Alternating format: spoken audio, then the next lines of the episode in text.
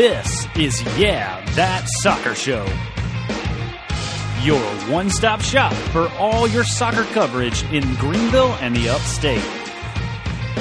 We want this show to be driven by you, so make sure you send us an email at yeahthatsoccershow at gmail.com or hit us up on Twitter at YTSS Podcast. Now, let's get to the show. Welcome in, everybody, to episode number 62. Wow, I almost forgot how to do that. Had to check the notes just to make sure we were on the same page there. Episode 62. Listen, it has been uh, a hot minute since we have had a podcast because, hey, guess what? It's been a hot minute since we've had anything to talk about, but we are back. Welcome back to Yeah, That Soccer Show. Uh, today, we're going to be talking about USL League One's return to play in the midst of a pandemic, what that looks like, uh, what the this 2020 season might hold in store for us, and then we will, of course, preview the game this coming Saturday against Fort Lauderdale CF which is uh, still going to take some getting used to. The Club de Football is uh, not a natural thing to say when referring to teams here in the States, uh, but that's who we're playing. So uh, let's jump right in today to talk about the USL League One announcing how this season is going to look, the return to play. Now, they did this on July 2nd, and I'm going to run down everything that they released and go over it in detail. But I will preface here at the top that we are going to dive in. The second story we dive into is uh, probably going to mean that most of this will have to be changed in some form or fashion, but this is just what they have laid out initially. So, the USL League Office uh, announced a 20 game season for uh, each team. Uh, each team will face 10 of 11 teams, uh, 10 of the 11 other teams in the league. So you have one team, one opponent that is going to be omitted. Currently for Greenville, that is the New England Revolution 2 team. That may change, uh, but that is the team that we would not play at all. You are going to play a regional rival four times, two home and two away. That is to reduce the travel for obvious reasons. In the midst of a pandemic, they want to uh, lessen that impact as much as they possibly can. Then you will have a home and away series with seven other clubs. And if you have gotten all of your fingers out to be counting these teams, that means there's two clubs left that you are supposed to play. And those two clubs, you would play one team at home and one team away. That gives everybody 10 home matches, 10 away matches. Like I said, one opponent is omitted for Greenville New England Revolution 2 as it stands now. And our regional rival is the Richmond Kickers. Right. That makes all the sense in the world because it's not like USL League One didn't try to establish Greenville and South Georgia Tormenta as this massive rivalry in year one. Uh, just just to note, Tormenta's regional rival, the Chattanooga Red Wolves. Now, to me, I maybe I'm just not as clear on why they would have done this. It doesn't seem like there's that big of a difference between Greenville and Richmond being paired and Chattanooga and Richmond being paired. And if that's the case, why not pair Chattanooga with Richmond and Greenville with Tormenta? Because then you've got this big rivalry. Again, I don't. It, it doesn't bother me. Um, I, I assume we're probably still going to have a home and away with Tormenta. Just if if you're setting up this as the regional rivalry, uh, would have loved to have played them multiple times this year. Uh, Madison and Omaha, this new rivalry, they're going to try to build out there in the Midwest. They have paired them as regional rivals, which makes a lot of sense.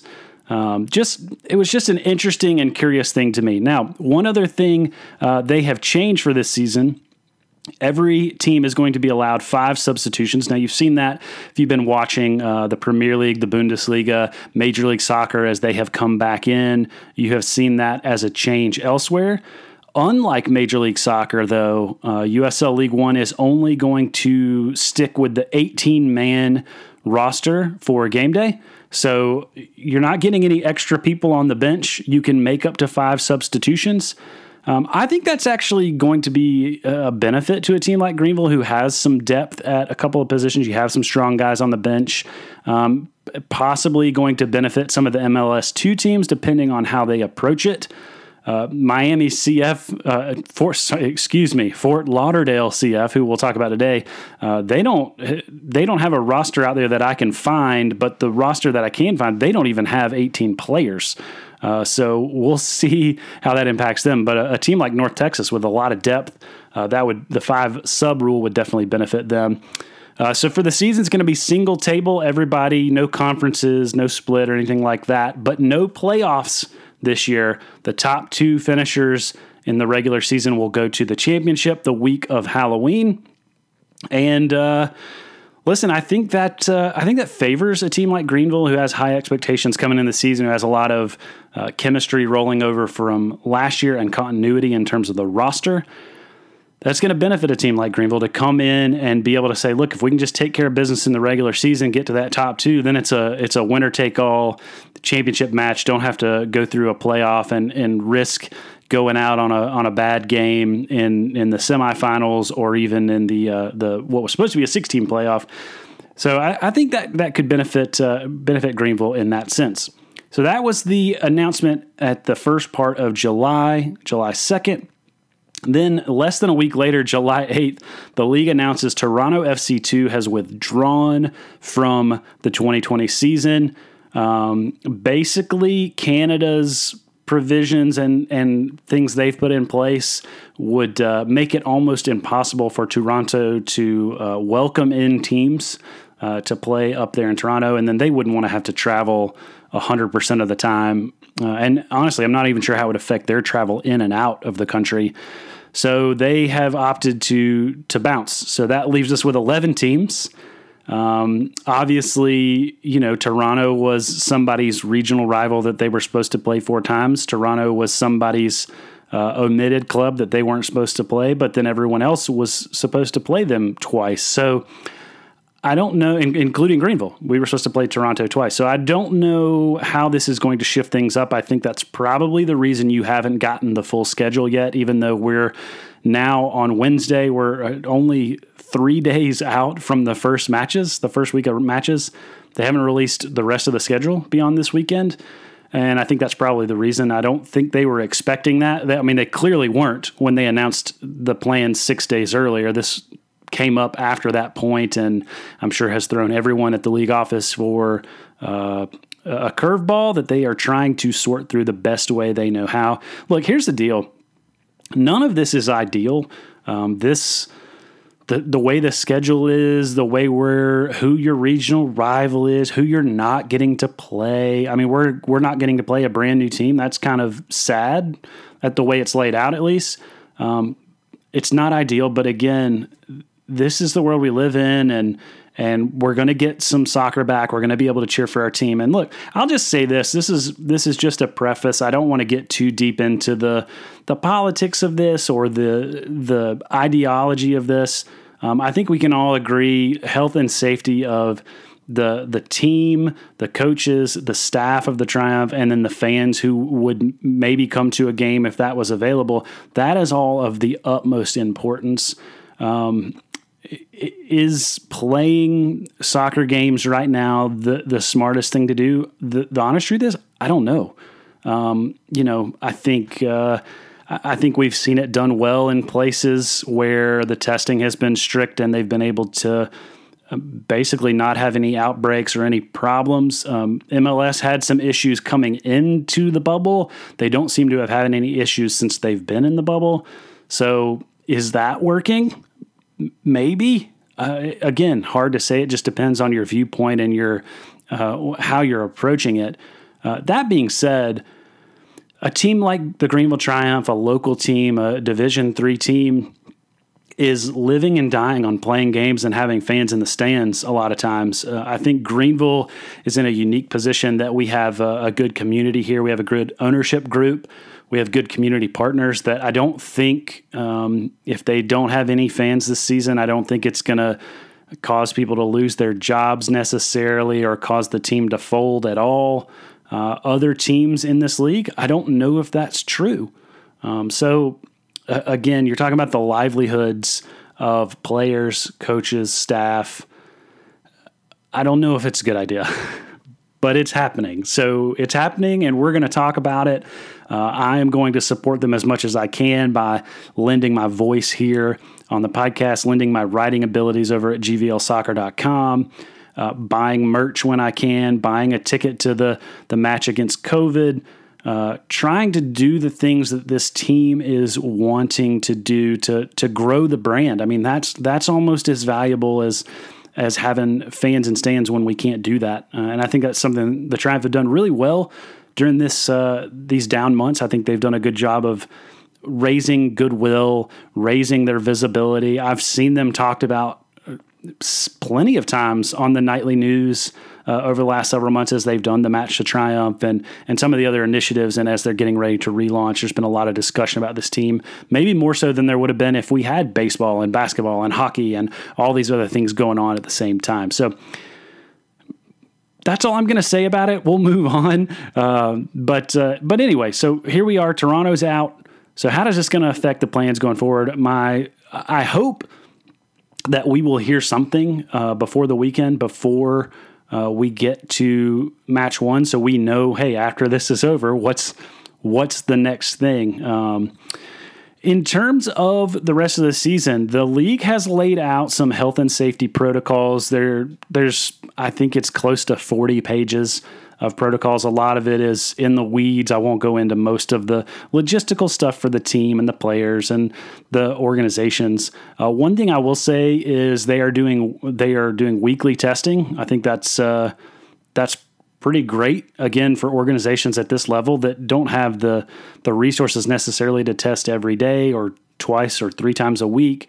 Being able to do it every week seems like a great a, a great uh, benchmark. It, it's it's better than than nothing for sure. It's better than just doing uh, ancillary testing. So I think that's a pretty good uh, a pretty good standard. They have certain sh- uh, travel protocols as teams are traveling either via bus or via plane, and they're different depending on which one they are. There's all kinds of things laid out. But the thing I wanted to talk the most about is the fan provisions, and that is if teams, in working with their state and local authorities, determine that they would like to try to have some fans come to matches this year, what would that look like? So here's some things that I think would be important for us to notice. Again, I don't know anything. I don't know if Greenville is going to have fans. I don't know if they're going to try to open up at all. But if they do, some of the things laid out in the, the policies and procedures and the protocols say we're going to highly discourage people from tailgating.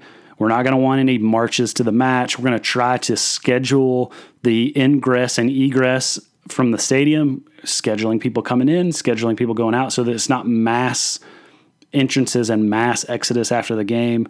Uh, all that makes sense. I'm sure they won't be doing autographs and, and stuff like they normally do after the matches.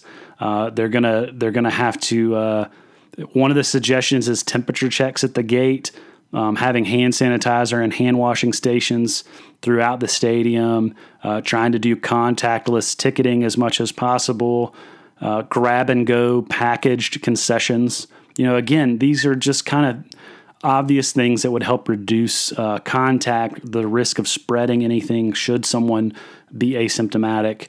Um, and then in terms of seating, uh, the league is mandating that teams submit a diagram for how they would have seating available and then try to block off seats um, so that they were unusable uh, in order to maintain the social distancing. Uh, eh, you know, and and from what I read, they would they would allow families to sit together. Um, but again, trying to social distance. This is a this is a unique world we live in, um, and so if they're able to open, then this is what it's going to look like. And a lot of you may not even feel comfortable coming to the stadium. By all means, I think that's uh, completely appropriate and completely understandable. Uh, I, am not sure what my approach would be to it. But the great thing is we got ESPN Plus. All the games are going to be broadcast. So fire up that subscription. If you let it lapse, it's it's time to uh, to check back in because we're going to have matches to watch starting Saturday. Now we're not going to have a Riot Report podcast this week. Hopefully, um, I can get that fired up in a couple weeks. Might not do it next week either because I'm going to be on vacation at the beach.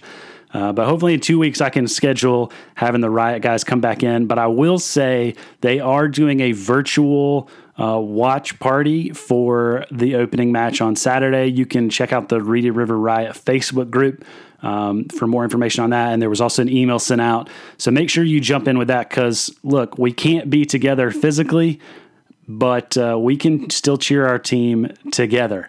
So let's uh, make sure you check that out. Make sure you go check out the River Riot. If you're not a member, hey, sign up. There's some great swag. The scarves this year were fantastic, and uh, and so they're doing good work. So we're going to take a real quick break here, and then when we come back, we're going to break down where the Triumph stand going into 2020 and what we can expect from this game on Saturday. Welcome back into episode number 62 of Yeah That Soccer Show. Let's get into the Triumph. Now, as we enter into week one of the 2020 season, year number two for the Triumph, here's where we stand with the roster. We've got 19 players currently signed to the active roster, two goalkeepers, six defenders, seven, mid, seven midfielders, and four forwards. Um, going into 2020, we are coming out of the preseason. I kind of felt like we would sign a few more before the season started. Uh, and then COVID happened and the season got delayed. And I think that probably altered a lot of the plans. Maybe some of the ancillary depth pieces they were hoping to sign probably got put on the back bar- burner. I'm not sure what they would have in terms of a, a timeline this season, deadlines for making signings from the league. I don't know any of that information at this moment. Uh, but I would think Greenville probably wants to sign a couple more guys. I think we ended the year last year with 23, if I'm not mistaken. Um, but I think for sure we would want to add a third keeper, maybe. Although the reality is Dallas probably is not going to have international duty at this point uh, for this year. I would want to add another defender. Um, I feel like we've got six guys back there but uh, you're playing four. You're starting four guys in the system we run almost always. So you've got two depth pieces. I, I would think we would want maybe another defender. Um, I feel like we're probably pretty good up top. Wouldn't hurt to have another midfielder. Uh, yeah, so that's that's kind of where we stand going into the first game. Now let's turn the page to this Saturday, July 18th, 8 o'clock p.m. on ESPN Plus. Greenville Triumph traveling to Florida to take on Fort Lauderdale Club de Football at Lockhart Stadium. Uh, here's a couple things I have to watch for because if we're being honest, we're playing a brand new expansion team that doesn't have much of a roster out there in the ether. And in fact, one of their bigger names, Brek Shea, got signed to go play for Inter Miami during this uh, hiatus. So they lost probably one of their marquee pieces for the team. And I imagine you're going to have some guys from Miami come down to Fort Lauderdale. You might have a Fort Lauderdale player or two go up. I, although I th- I think that's probably less likely to happen. And here's the other thing: a lot of the MLS teams took some of their USL Championship players with them into the bubble because um, they were allowed to have you know a, an expanded roster. I don't know. I can't find anywhere where there is a list of who the individual teams brought with them. There's a chance that Miami took some of the the better pieces from this Fort Lauderdale team with them into the bubble, just as depth for this MLS's back tournament. And I don't, I don't know. I don't know the answer to that. There's there's some players. In fact, uh, one of the players we're going to talk about uh, here in a minute that has some MLS experience, I wouldn't be surprised if he's not playing on Saturday because he's in the bubble. Because anybody in that bubble is not coming to play in this game. So here's a couple things to watch for. Uh, first off, year two expectations have they shifted? Greenville Triumph uh, during the preseason were coming in with a lot of hype, a lot of expectations of this is probably one of the favorites, if not the favorite team to win the league for 2020. Um, me personally, I don't think those expectations have shifted very much. If anything, I think a layoff like this has is only going to benefit a team that already has some built-in chemistry, already has some uh, roster continuity from yeah, October of last year was the last time these guys played a competitive match. And, you know, some of these other teams that had a lot of turnover or a brand new team, they don't have that. They haven't played a competitive match yet. And so in this condensed season with this long layoff, I think Greenville has a chance to get off to a really hot start here. Um, I, I think you could see some of the better teams close the gap towards the end. But I think the teams you're going to see be good in USL League One this year are going to be the teams that have some of that continuity from last year. I think uh, Chattanooga Red Wolves are going to be a, a, a, good a good player. I think Forward Madison's going to be good. Uh, I think Tormenta is going to be up there. Uh, again, and I think Richmond is going to be much improved with a new uh, new coach. So I think some of these teams that were well established last year, uh, particularly ones that are not two teams, B teams, because those teams just have so much turnover and so much youth. Uh, I, I, think some of these more established independent teams are gonna gonna be the ones that are gonna be the cream of the crop this season. So we'll see. I think towards the end of the season, some of those better teams will, will catch up with Greenville, but I think Greenville has a chance to start off very very hot. Um, I'm wanting to watch the what the broadcast is like on Saturday. Uh, you've you've seen a lot of the the matches in, in England and in MLS uh, over the last couple weeks, some of them have had fake crowd noise. I think there's zero chance we have fake crowd noise for uh, USL League One. Uh, but what's it going to be like with no fans there? That is going to be something to watch. How does it feel? Does it does it feel different in any way. I, am interested to see what the broadcast is like. And then uh, one thing, if you've watched matches as teams have come back, as leagues have come back early on, usually the first couple matches, there's some real sloppy play. And I'll be interested to see what the first half of Saturday night looks like. Is is it just coming up to match fitness, coming up to game speed a little bit? Is there going to be a lot of sloppy? Will that benefit Greenville? In honest, in, in all honesty, because I think our defense is very good. I don't foresee us giving up a, a, silly goal early, especially with a, a new team. But uh, I think maybe their slow, slow play, working back up to match speed, uh, could benefit Greenville if if Jake or Lachlan or even Alex Morrell can get in there and, and poach a goal early. That would be uh, a huge, huge start to the season. A couple of key people to keep an eye out for for Inter Miami. First is a name that should be familiar to all of you Ricky Lopez Espin, who started last season playing with Lansing Ignite. In fact, he was the first player to ever score a goal at Legacy Early Field when Lansing opened, uh, helped us with our home opener. He scored the goal first, and then we came back and notched two in to get the victory. Uh, Ricky's mouth tends to get him in trouble, got him in trouble during that game, uh, from which he wound up serving a suspension. And I don't know if it was attitude issues, but eventually he was cut from Lansing. So I think he's a guy that's got a little bit of a delicate temperament. I think a, a, strong back line. His former teammate Brandon Fricke back there will will certainly know uh, Ricky's tendencies and be able to maybe uh, frustrate him on Saturday. And we'll see if he uh, we'll see if we can get maybe a card or maybe two cards for Mister Mister Lopez Espin in this game, and and see if we can uh, grind on him a little bit uh, on his nerves on Saturday night. Uh, another player you should know, Eduardo Sosa, midfielder for Inter Miami, comes with some Major League Soccer experience, played with the Columbus Crew. Uh, I think this guy is going to be a, a, key piece to whatever Miami winds up doing this year. He is in the midfield, so that is, you, you know, midfielders are a lot of times the heart and soul of the team. I think he's going to contribute to them. And again, there's there's a non-zero chance that he may actually be in the bubble with Inter Miami. I don't know that uh, haven't been able to find any of that information, but uh, if he's out there Saturday, he's definitely one to, to keep an eye on. And the other person I wanted to mention is their head coach, Jason Kreis. Um, if you follow MLS, you may know Jason Kreis. He played in the league, um, but he was a, a, the head coach for Real Salt Lake. He was the head coach for New York City FC. He was a re- head coach for uh, Orlando City. He signed to be the academy director for Inter Miami, which has kind of hand in hand made him the head coach of this team. I don't know if those two jobs are the same necessarily. He's got some shared responsibility there, certainly.